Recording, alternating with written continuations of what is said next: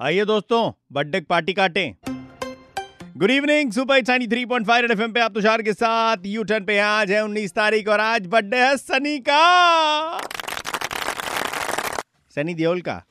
मुझे पता था ऐसे ही टूटेंगे दिल।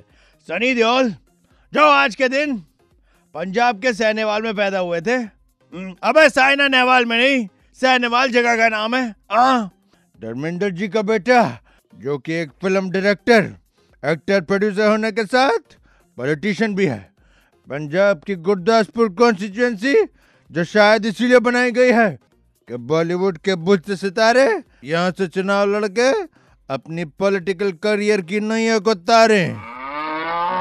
वैसे सनी जी के बारे में आपको बता रहे हैं कि ये दो नेशनल और दो फ़िल्म फेयर अवार्ड जीत चुके हैं। सत्तासी करोड़ रुपए इनकी नेटवर्थ है, आपको बताऊँ मैं छोटी बात नहीं है कोई। इनका लड़का है करण देओल जो बहुत ही मतलब निराहा अजीब सा लगता है फ़िल्म में आता मतलब हीरो बनने लायक नहीं, बाकी तो क्यूट है लड़का। दूसरा राजवीर देओल, जिसके बारे में अपने को पता नहीं है। इनकी मम्मी का नाम है प्रकाश कौर। हाँ हेमा जी पढ़ रहा था, ऊपर नीचे लिखा हुआ है।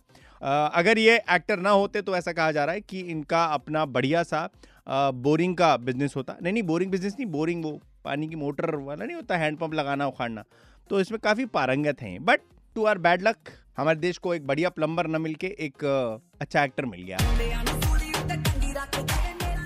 क्या है कि बिना एक्टर के तो फ़िल्में बन जाती लेकिन बिना प्लम्बर्स के घरों में पानी आता नहीं है।